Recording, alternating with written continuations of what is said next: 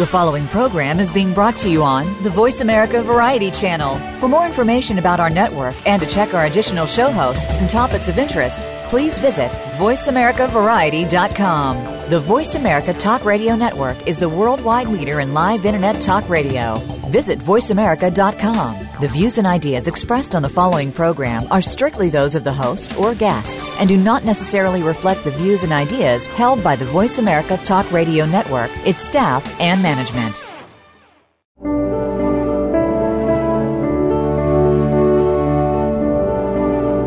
Welcome to Family Matters with your host, Doctor Virginia Collin.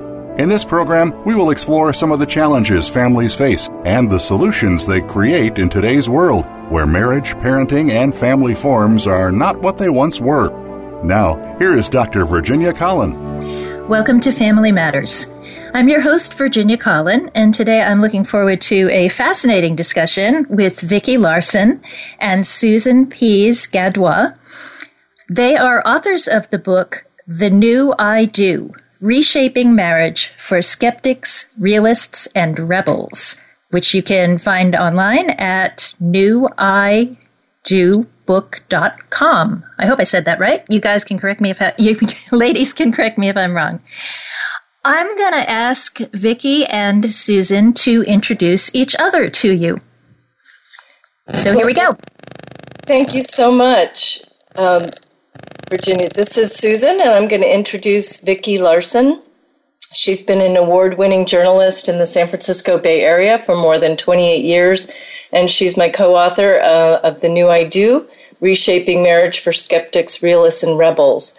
Her writing can be found in The New York Times, The Guardian, Huffington Post, Your Tango, Red Book, and two anthologies, among other places, as well as her blog, O M G Chronicles, and she's also the proud mom of two young men. Okay, thank you for that, Susan. And this is Vicki, and I will introduce um, Susan. Susan Pease Gadoua is a best-selling author and speaker. She's a licensed therapist, an expert on marriage and divorce, and she has been working with individuals, couples, and families, as well as leading groups and workshops for nearly twenty-five years. She writes about marriage and divorce for psychology today dot com, Huffington Post, Your Tango, and Divorce Magazine. Susan is married and has no children, and um, she is the co-author of the book. And my friend. All right. Thank you. So how did the two of you uh, get together and get started on this project, writing this book? This is Susan. And um, basically, Vicki and I had been both contributing to Huffington Post on the divorce page. And we said, since we live near each other, why don't we get together and, and maybe do something as a joint effort. And I had been, um, since I'm a therapist, I've been working with the divorcing population for a long time. And it's, in my opinion, over the years, a very shame-based model. People would come in and say to me, I feel like I'm a failure and I have failed. And I myself didn't get married until I was forty-three. And m- many of the years in my twenties and thirties, people would ask me what was wrong with me. Why wasn't I married? And so, ouch. Yeah, and um, so I've had the idea for a long time that I'd love to see how we hold marriage differently. We make people wrong when, in fact, I think the institution needs to be tweaked. And Vicki was absolutely one hundred percent on board, feeling the same way, and um, and we just began to collaborate on this. That's great. Um Do you want to add anything to that, Vicki? Um, uh, well, Susan's experience of being um, ask, having people ask her what's wrong with her because she didn't get married is kind of different than mine, because I got married very young, a few months before my twenty-first birthday. And, of course, that marriage didn't last very long. And then I got married again when I was about thirty-one, and that marriage lasted for fourteen years, but it ended in divorce. So I have two divorces, so therefore my experience with people was like, what's wrong with you? You have two failed marriages. You obviously don't know how to commit. Um, there must be something really very wrong with you. So we were judged, but judged differently from our experiences. Well, I guess there must be something wrong with each one of us, because I've been divorced too. And so have a lot of everything. Welcome to the crowd. In fact, I, I think the statistics are still hovering a little below fifty percent. That's the divorce rate for f- first marriages. Exactly. That is yeah. true. And actually for the um, for people over fifty, that is the largest growing um, divorce rate, and that is closer to fifty percent. Mm. Yes, the baby boomer generation. They're breaking out. Oh, okay. So um, I had an interesting conversation on June twenty-third, twenty fifteen with Stephanie Coontz about love, marriage, history, and politics, how marriage fits into a culture and a country and then gets redefined as the culture and the country evolve. And from my conversation with her, I would have to conclude that at this point, uh, in this century in the United States and Western Europe, we're taking the next step. We're evolving. The definition of marriage is changing. And that's what your book is about, right? Absolutely. Um, marriage, people are, the millennials in particular, are rejecting the old paradigm, and, and as Stephanie said in her program with you, we call it traditional marriage, but it's really a relatively new model um, where you find one person and marry them until death do you part. So that model is quickly becoming outdated, and we don't really have anything until our book is is putting out there what's going on behind closed doors. We don't have another paradigm to replace this belief with. And, and um, you know, and, and we love Stephanie Coontz. We have referred a lot to her books in, in our book for her exhaustive um, history of how marriage has changed and um, continues to change. And we You know, she talks about how love kind of made the whole institution unstable, and our book is asking people to say it's fine to have love in one of your reasons for marrying. It probably should not be the number one reason. And interestingly, um, with the passage, uh, uh, with with the Um, Supreme Court's decision last Friday to allow same-sex couples to marry across the United States, a recent survey that came out indicated that the number one reason that same-sex couples wanted to get married was for the financial um, protections, the financial uh, and legal protections, whereas for different-sex couples, the number one reason to get married is for love. So the same-sex couples really understand what marriage is about. It, it protects you, and that's really important. Okay. Tell me more about how marriage protects people. Well, there are laws in place that um, when it, it, really people don't know what the protections are until they go to get divorced. While you're married, you actually, um, you know, you certainly have obligations to each other, but it is really when you're divorcing and you're going to share custody of your children and split assets that really makes the biggest difference between those who are married and those who are not. In fact, I have a woman in my practice right now who never married her, uh, you know, live-in boyfriend, but they have two children together, and she will certainly get child custody, but she's not entitled to spousal support. And she's really suffering as a result. I mean, it's a very scary time for her. Divorce is certainly scary, but this adds a layer. So I gather she was the stay-at-home parent? Exactly, yes. Uh, and yeah, exactly. yeah, she has no right to spousal support because she was never a spouse. That's right. And if they didn't buy their house together and put both names on the title, mm-hmm. she might be in trouble there too. That's exactly right. Yeah. There's mm. retirement benefits she wouldn't get. I mean, there are a lot of things. There are certainly tax laws that tend to favor married couples, and there are other financial advantages, but certainly it's really in the in the breakup.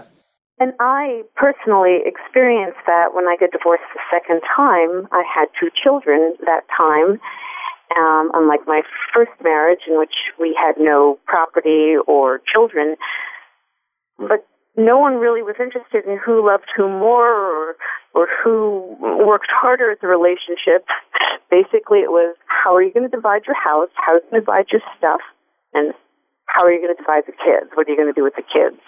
And um, so the state has a prenup for you already, and it tells you what will happen, um, and it's not based on love or anything else other than the practical, nitty-gritty financial reasons. I see. It's the business relationship.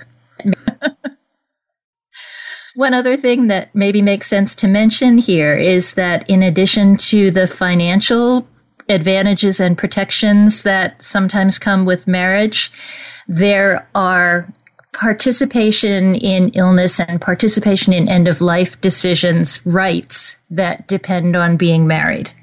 And that's another one of the reasons. Nancy Mezzi mentioned this when she and I were doing an interview about L G B T marriages, that that's also a factor for gays. Well, yes, and actually part of the reason that um, the whole push toward marriage happened occurred during the AIDS crisis, when people could not participate sometimes in the end of life and medical decisions of their longtime partners. That's when it really began to hit the L G B T community that we're we're really on the outs here, and that was scary. Um, and so that was the beginning of the big push for same-sex recognition, uh, same-sex marriage. So we've watched, or we've read about, or we've personally witnessed uh, a significant evolution in people's expectations about what marriage would involve and how long marriage would last. Um, in the nineteen forties, nineteen fifties, maybe the definition of a successful marriage was a marriage that lasted until one partner died. What can we use for a definition of success now? Well, one of the things that Vicki and I talk about in The New I Do is that we really feel that it is it should be up to the couple to determine what is a successful marriage to them, not up to anyone else. So we're very strong believers in the fact that uh, marriage should be an individual decision and contract. And that's, we're trying to get away from the one-size-fits-all model. Right. Mm-hmm. And, you know, so I am now middle-aged and I have two children. If I got married now, my definition of a successful marriage is going to look very, very different than my sons, who are in their twenties and would like eventually to start a family.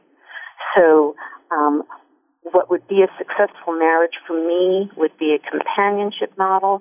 They would be looking for someone with whom to raise children with. So um, different definitions of what is success and how long that that marriage would be. Because and actually say, that's one of the things that we outline in the book is all the different marriages that are actually going on. We were surprised to see what was happening behind closed doors with how people were tweaking the institution. Yeah, I've been surprised by that sometimes in when I'm mediating divorces. I mm-hmm. discover that, um, you know, for the last eight years, both partners thought, agreed that it was fine to have sexual relationships with people outside the marriage, as long as you treated the marital relationship as your most important one. And I would actually point to the recession for many of the changes that we're seeing recently, such as the one where people, we call it a parenting marriage, where people stay together to be co-parents for the children, but they do have relationships outside the marriage, or they don't have to, but they can agree to do that. We see living apart together marriages much more than we did before the recession.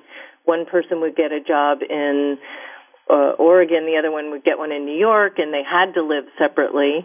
Now it's being it's it's happening more by choice. And then, of course, open marriage, which has been around forever, um, is something that people seem to be exploring more. Yeah, maybe they're just being more open about it. As you say, um, there's a long, long, long history, at least for men, of having extramarital affairs. And I think uh, in many places, women also. Absolutely. Yeah. And, and millennials who are growing up in a very different time than, than me, I'm a boomer, um, they have different expectations and thoughts about uh, monogamy. They're much more open to um, exploring monogamish relationships, term um, coined by uh, sex columnist Dan Savage. And I think what I, I think we need a definition. Did you just say monogamish?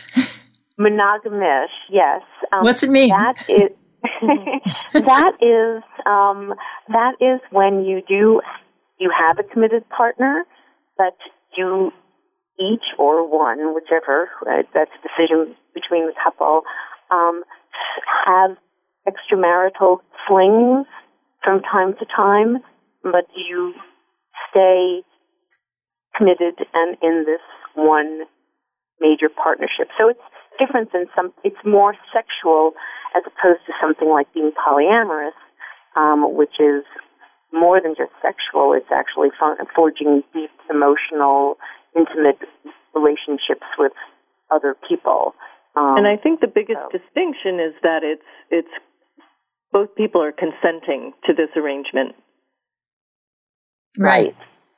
Yeah, that's a, that's a big difference. Uh, although I suppose historically there were cases in which both partners consented to having affairs on the side and just maintaining their marriage for political and economic purposes.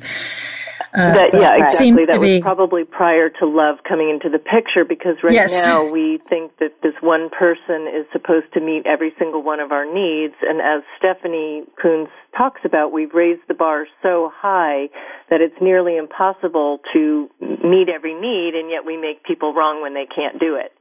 Right. Right. Well, and, and as Dan as Dan Savage says, what do you want? Do you want a long-term, last, um, lasting, intimate, committed partnership with someone, um, or, or do you want to? Um, uh, and, and and if you want that, if that's the priority, or do you want to have sexual fidelity, which is which is more important to you? Um, so that if if you have that long-time commitment, but you allow each other to get sexual needs met from time to time elsewhere, um, you're getting both, actually. Mm-hmm.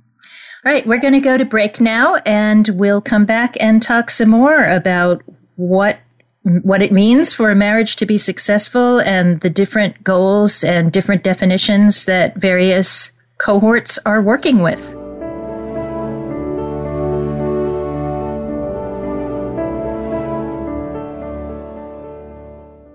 No one can tell you how much money you'll have or when you'll see your children, right? Wrong.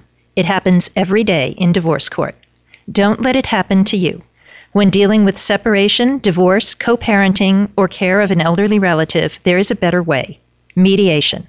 Save time, save money, and save your children. To learn more, visit the Academy of Professional Family Mediators at a p f m net dot org. That's a p f m net dot org.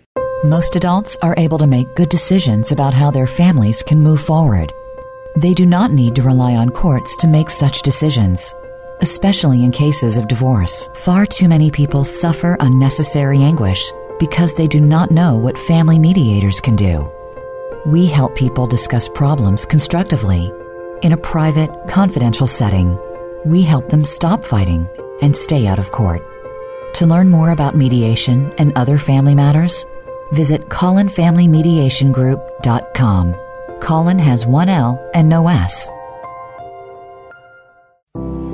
Are you struggling with emotional, financial, and legal stress related to divorce? The Guide to Low-Cost Divorce in Virginia by Virginia Collin and Rebecca Martin teaches how to handle these processes in any state, with special attention to Virginia's laws. This book can help you take care of yourself, get free legal advice, develop a good co-parenting plan, keep expenses down, and arrange a do-it-yourself divorce. The Guide to Low-Cost Divorce in Virginia is available from Amazon for just four dollars and ninety-nine cents.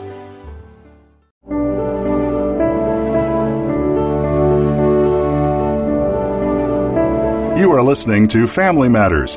To reach Doctor Virginia Collin or today's guest, please call into the program at one eight six six, four seven two, five seven eight eight. That's one eight six six, four seven two, five seven eight eight. You may also send an email to radioshow at Colin Family Mediation Group dot com. Now, back to Family Matters. Welcome back to Family Matters. Vicki Larson and Susan Pease Gadoua, authors of The New I Do: Reshaping Marriage for Skeptics, Realists, and Rebels, are talking with me today, I'm Virginia Collin, about how marriages are changing in the United States, and I think also in Western Europe and perhaps elsewhere around the world, uh, as we are launched into this new century. So let's see. Does it make sense to ask um, whether this, whether there are age cohorts, where the, whether there's, you know, if you take break people into twenty-year segments and watch it go down the line, does do the Do the goals for marriage change along those lines, or is it much more blurred than that? I think that's a wonderful question. I'm very glad that you asked it. Vicki and I did a talk recently where a woman shared with us that she feels like she's had ten different marriages based on where they've been in their lifetime, and we have broken down in our book different age groups, that people who are eighteen to twenty-four are the young love crowd, and they're looking, you know, their sex is more important to that crowd, being in love, madly in love. The twenty-five to thirty-five might be looking more at someone's career potential and building their career and financial well-being. thirty-six to fifty, um, good parent, good co-parent, um, and possibly settling into homemaking. And then fifty-one to eighty, you're just probably looking for a good companion, and, you know, it's nice if you still like each other. And then eighty-one to however long you live, you're just happy to be alive. So, and and the interesting thing is that um, uh, Margaret Mead, the anthropologist, back in the sixties or seventies, said, and she was a feminist, uh, said that women really need three marriages, and, and she did have three marriages. Um, one, for young love and sex and passion. Two, to raise children with. And three, for companionship. And there makes some sense to that. If you are looking to have sex and passion, you're probably going to choose a different partner than someone you want to settle down with and raise family with. If you're looking to have children, you actually want to marry someone who's going to be a really great co-parent. That should be the focus, not a soulmate. And um, so that really makes sense to us, and we do talk about that in some of the, the marriage models that we have. And, and there were there's seven marital models that we uncovered. Um, they are already out there. We did not make these up. And um, this is how people are kind of tweaking their marriage based on their needs in their in their lifespan. That sounds like fun. A list of seven different kinds of marriages that are already out there. Tell me about them. Oh. Okay. Um, the first marriage is called a starter marriage, and the this is actually a, not a legal option. There's only one that we cover that's actually a legal option in some of the states. Um, but a starter marriage, the concept is basically to have a time-limited marriage so that you can try it on. And again, we emphasize that there is a difference between being married and living with someone. It's a big difference. And so we're saying we should be able to try marriage on.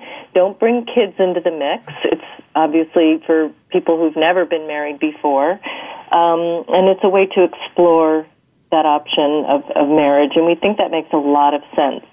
I'm going to take marriage. a step, let's take a step backwards, oh, because sure. you said that being married is a lot different from living together without being married. How is it different?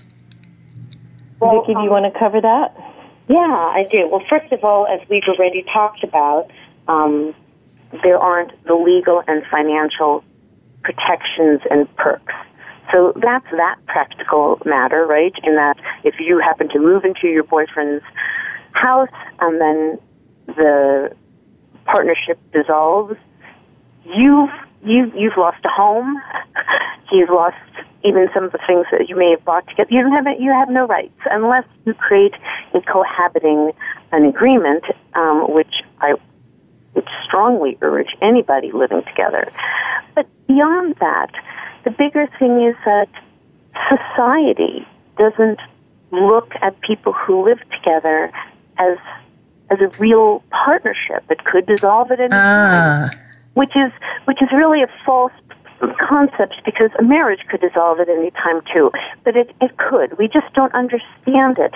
Um, we understand what a wife and what a husband are and do, even if it's gendered. But when people are living together, we don't really, well, you know, we don't understand. Well, are you guys going to get married? You know, are you just saving um, money? So society doesn't view it that way. And then the people themselves don't necessarily, not always. There's a certain percentage of couples who actually do see living together as a commitment. They just don't want to sign the papers. But um, a lot of people move in together to, they have different expectations of where that partnership is going, if it's going anywhere at all. Mm-hmm. Yeah, I was wondering whether people treat each other differently if they've been living together for a year or two or three and then they marry. Does their, do their feelings and does their behavior toward each other change much? Oh, I've got lots of stories around that where people say, the minute we got married, he or she stopped trying, stopped working Ooh. on the relationship. Oh, my gosh. Yeah. And, and, and there have been studies where um, um, some some women going into living together situations, they do have an expectation that they will get married, and that doesn't always work out because the guy doesn't have a similar expectation. Mm-hmm. Gotcha. Okay, thank you for that clarification. Let's mm-hmm. get back to our list of seven kinds of marriages that you have observed in your research. We got as far as the starter marriage with uh, no kids and just trying it out to see how it feels, and maybe it's time limited. What else? Well, there's a companionship marriage where it's less of that romantic ideal and more about having someone to grow old with, perhaps someone you share interests with and travel with. And that's actually, since I got married at forty-three for the first time and my husband was forty-five, neither of us had children, we weren't going to start a family and we didn't have kids. So it wasn't about family beyond just he and I. And we just are good friends, and, and, you know, it doesn't mean there's no sexual relationship, and I say that because people often ask that. But it just means that, again, the off-the-charts romantic love is not the number one reason to get married. Um, okay. Another option that I referenced earlier is the parenting marriage, where, you know, as we say, it's truly Planned Parenthood, where you're You're planning to have children together, and you've picked someone that is a good co-parent.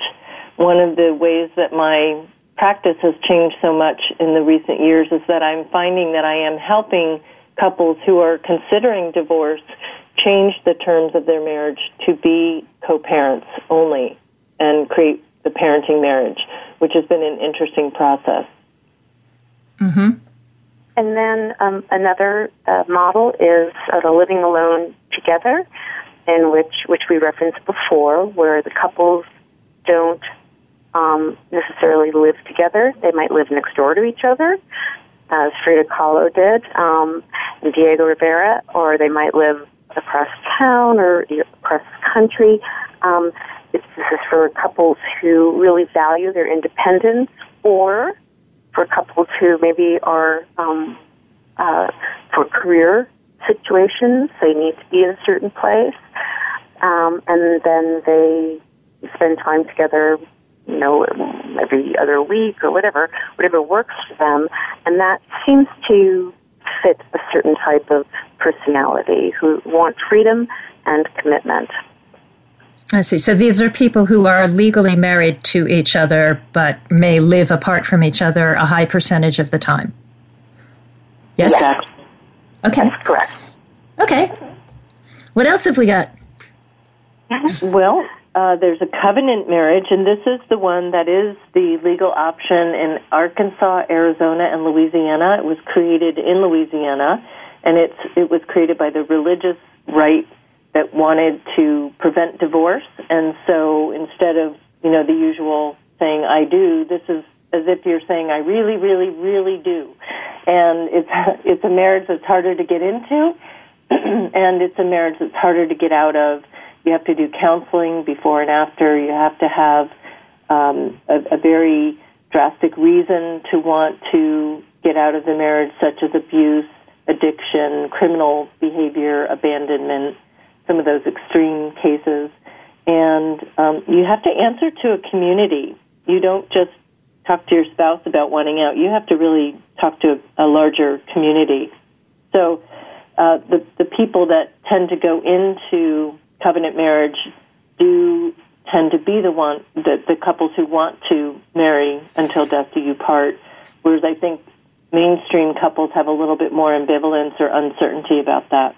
Mm-hmm. In states that offer this covenant marriage relationship, are there also ordinary marriages of all the other kinds? Yes. In fact, covenant marriage, I don't even think it, it accounts for one percent of the marriages in these states. People that we talked to in these areas hadn't even heard about it. And one of the attorneys um, that we spoke with told us that people just don't even know it's out there. Generally speaking, people learn about covenant marriage through their pastor or their minister, not from mm-hmm. the court. But you do have to ask for a separate packet of papers, and it's a very it's an additional hoop to jump through. All right, that that makes marriage. Five. Oh, go ahead. Uh, okay, then the next is a safety marriage, which um, is an arrangement that works, often um, a financial one. I'll take care of you, you take care of me. Um, a lot of people don't like that. They'll see someone like a Hugh Hefner and Crystal Harris get married, and they'll say, well, that's not a real marriage. The thing is, they're both very open and transparent about why they're going into that marriage. They know what they're doing. Um, he's taking care of her financially, she's taking care of him for his needs. And from the research that we've uncovered and that others have done, when you have matched expectations, you have a happy marriage. And so um, this is a marriage of um, where you really are helping each other and you're agreeing to the terms of what that help is going to be and how long it's going to be. Okay. It's financial, but it isn't just financial. Okay. Okay, and, and the final type of marriage is an open marriage, which, as we've said, is basically saying, why can't people, if it works for them, why can't they have an open marriage? And why have we never questioned monogamy? And I say never. Again, this is since the love-based marriage came into the picture. Um... We just don't even question. It's an assumed part of our one-size-fits-all model, and we really ask people to have conversations about whether that's a good fit for them. Because the, the rate of infidelity, some studies show that it's as high as seventy percent, um, some as little as thirty, but it's all self-reported, and so we really will never probably ever know infidelity, the, the most hurtful part about that is the lies. And, um, you know, people sneaking around and, you know, just having a separate life. I've had people say, God, I don't, did we even have anything that I thought we had? It's, it's devastating to know that you've been lied to. So this actually takes away that piece of the lies and deceit. Mm-hmm. Yeah. And, and, and also, we are right now on our uh, website, we're having a very active thread of comments from people who are in sexless marriages. Now, we hear a lot about that in the media, like, how often do you have to have sex, right, to be a sexless marriage? It really doesn't make a difference to these people.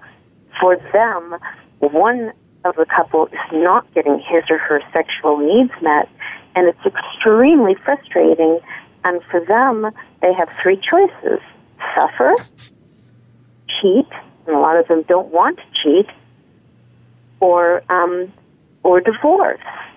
And this is actually a fourth option. If you have different sexual needs, then it's probably a good time to have a discussion about how can we get the sexual needs met so that we're both happy and we can both stay connected.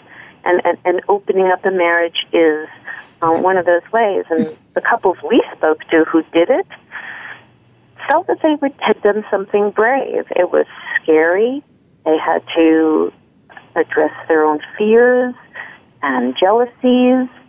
Um, but they learned from it. And then for the people who decided, let's go back to monogamy, they were making a very conscious choice mm-hmm. to choose monogamy. Mm-hmm. And that's what most of us really don't do. We just mm-hmm. don't question. And it's a, it's a really important question that we need to ask ourselves and our partners. What if someone gets ill or disabled? What are we going to do? Mm-hmm. All right. Well, what we're going to do right now is have another break. I'll be back in a couple of minutes talking with Vicki Larson and Susan Pease Gadoua about marriages and how they're changing.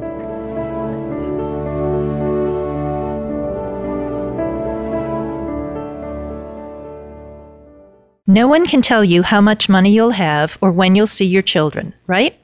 Wrong. It happens every day in divorce court. Don't let it happen to you. When dealing with separation, divorce, co-parenting, or care of an elderly relative, there is a better way. Mediation. Save time, save money, and save your children. To learn more, visit the Academy of Professional Family Mediators at a p f m net dot org. That's a p f m net dot org. Most adults are able to make good decisions about how their families can move forward.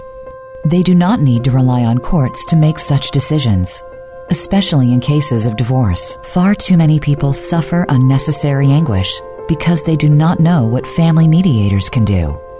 We help people discuss problems constructively in a private, confidential setting. We help them stop fighting and stay out of court. To learn more about mediation and other family matters, visit Colin Family Mediation Group dot com. Colin has one L and no S. Are you struggling with emotional, financial, and legal stress related to divorce? The Guide to Low-Cost Divorce in Virginia by Virginia Collin and Rebecca Martin teaches how to handle these processes in any state, with special attention to Virginia's laws. This book can help you take care of yourself, get free legal advice, develop a good co-parenting plan, keep expenses down, and arrange a do-it-yourself divorce. The Guide to Low-Cost Divorce in Virginia is available from Amazon for just four dollars and ninety-nine cents.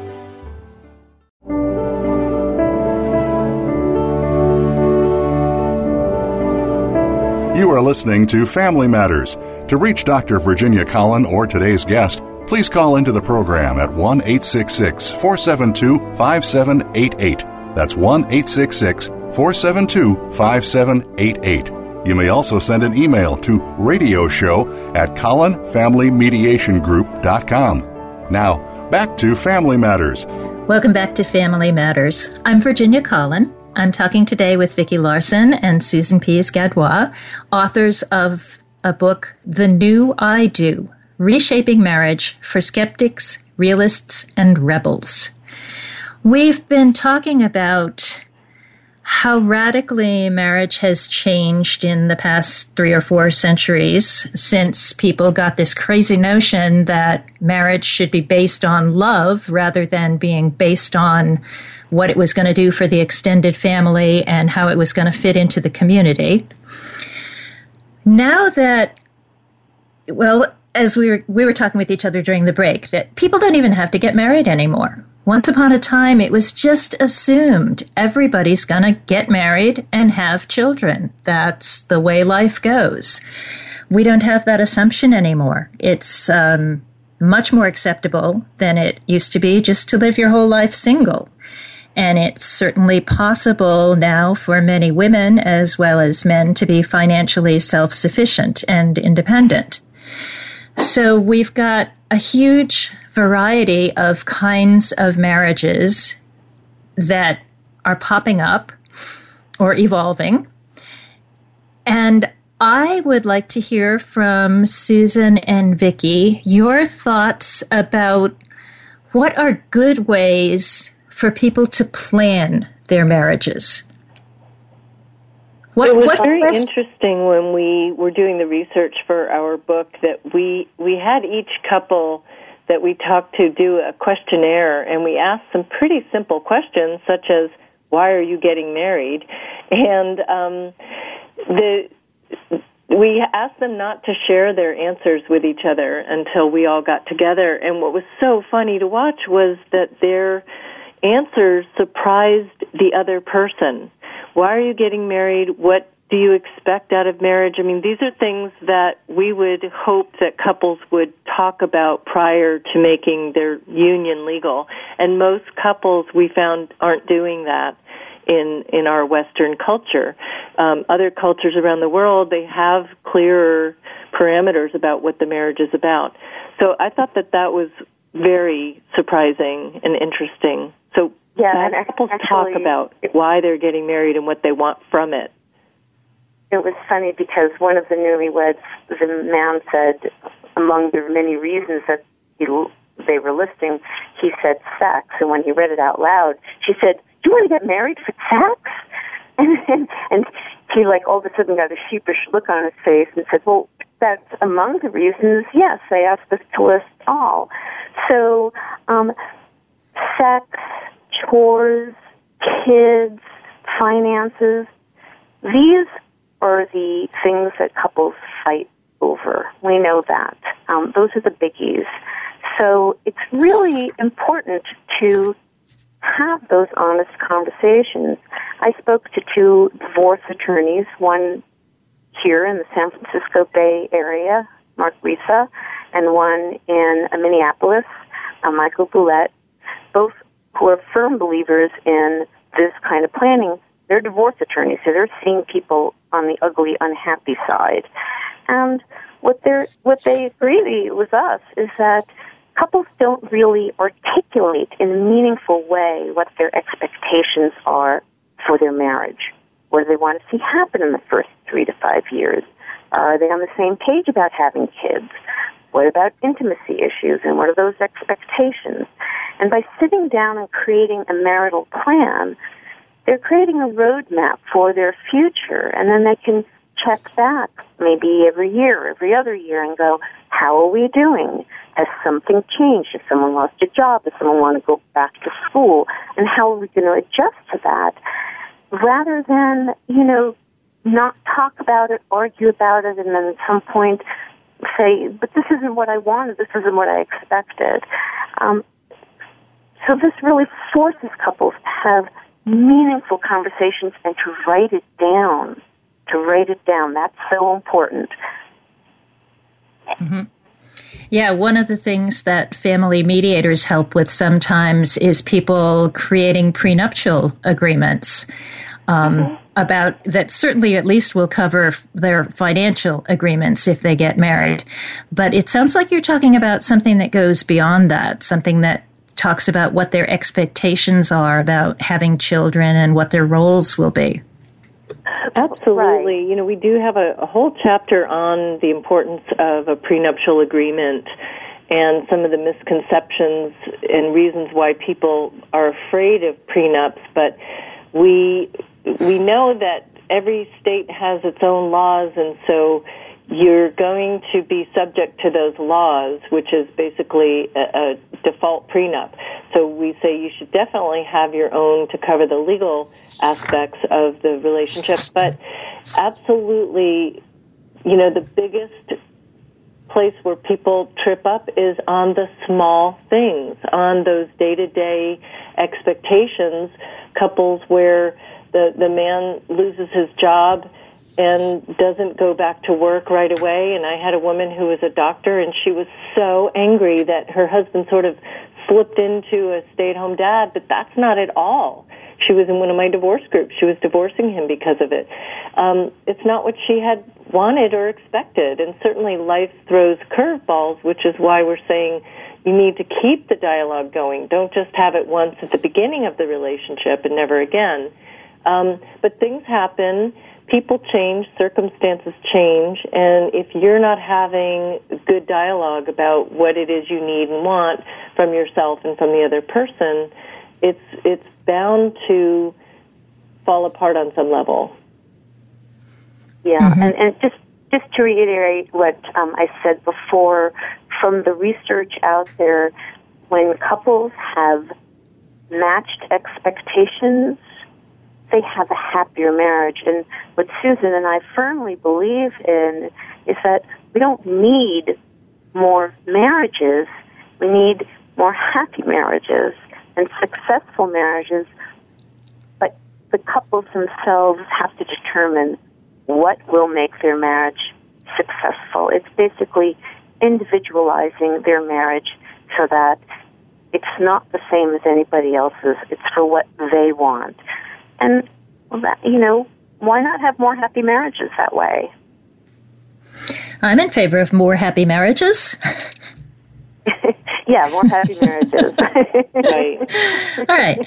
Well, clearly um, the various states, or in Canada provinces, uh, in Europe, I don't know what, um, clearly governments are involved in the terms of marriages and divorces. As you say, there's kind of a default prenuptial agreement. If you don't write your own, the state's got one. And if you get married in Connecticut and get divorced in Texas, you might have a different default prenuptial agreement Good point. than the one you thought you had. Um, so the state is there. It's going to be involved. It's now going to recognize gay marriages. I don't think it's going to recognize polyamorous marriages anytime soon. What about religious communities? What about churches and mosques and temples? Um Once upon a time, it seems as if most marriages had a religious component. What's happening with that now? Well, we're becoming less and less a religious country, except in certain areas of the country, um, the South certainly, and the Midwest. Um, and so um, there's there's that. Um, but there there are studies that. that say that, you know, couples who attend um, you know, churches or synagogues together or mosques um, have happy, you know, they they have they find that a fulfilling part of their marriage, and if that matters to a couple, then then that is something that should be stated and agreed to um, from the beginning. But overall, we are becoming Um, less and less a religious country. At least that's the trends that I've been noticing. Mm-hmm. Does I that... also have found that in speaking with uh, pastors and people who are religious professionals, that they seem to have more of an open mind on various configurations of marriage as well, and certainly that it is not a lifelong commitment so much anymore. That's okay with pastors now? Well, I mean, I, I only spoke with a handful in doing the research, but that was my experience. So it's certainly not a um, a hard statistic, but um, more anecdotal. Okay. And, and, and just recently, even the Pope, the Pope said um, there's a time sometimes where a divorce is okay. Um, that's pretty huge coming from the Pope. That is huge. I did not know that the Pope said that. Yeah, let's see. Um, he said, um, I will find it here, that sometimes divorce is morally necessary. Wow. That is huge. Yeah. All right. Well, we've got a few minutes left, and I have a little list of things that we might talk about if we felt like it, things like dwindling marriage rates or millennials delaying their marriages or gray divorces. Um, I think we've covered marriage contracts a little bit, and we could say maybe more about the implications of gay marriages for heterosexual marriages.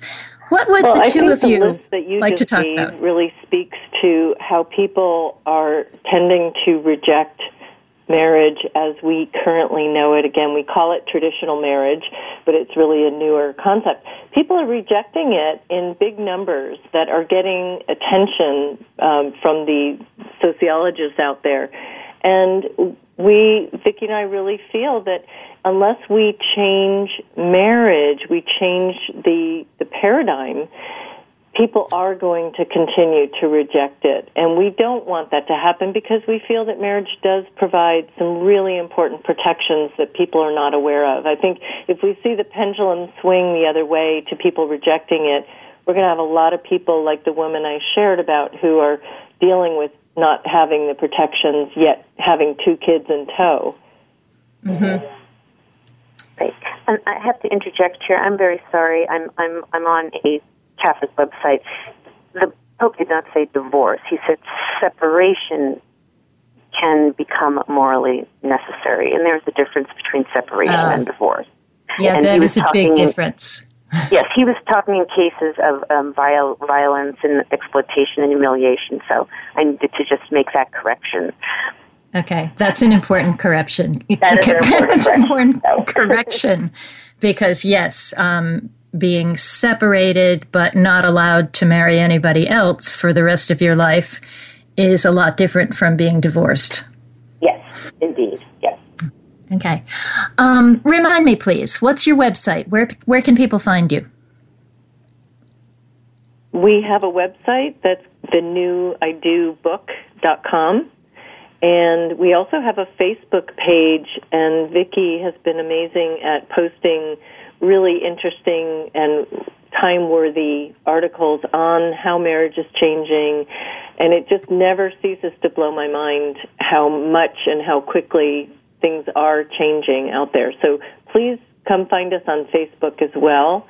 And on Twitter, we have a the New I Do, New I Do Twitter account. And Excellent. Our book is in bookstores, and it's also online on Amazon and Barnes and Nobles and other um, online bookstore outlets. And okay. um, we just really want people to couple consciously. Um, that's really important. And you may they may not be interested in one of those models, but if it sparks a discussion, um, we feel like We've we've done our job. Okay. So I'll just remind people that the full title of the book is The New I Do: Reshaping Marriage for Skeptics, Realists, and Rebels. And I want to thank you very much for being on the show today, Vicki Larson and Susan Pease Gadoua. Thank you for joining us this week on Family Matters. Please tune in for another edition featuring host Doctor Virginia Collin next Tuesday at three p.m. Pacific Time, six p.m. Eastern Time on the Voice America Variety Channel. Be kind, heal, and grow.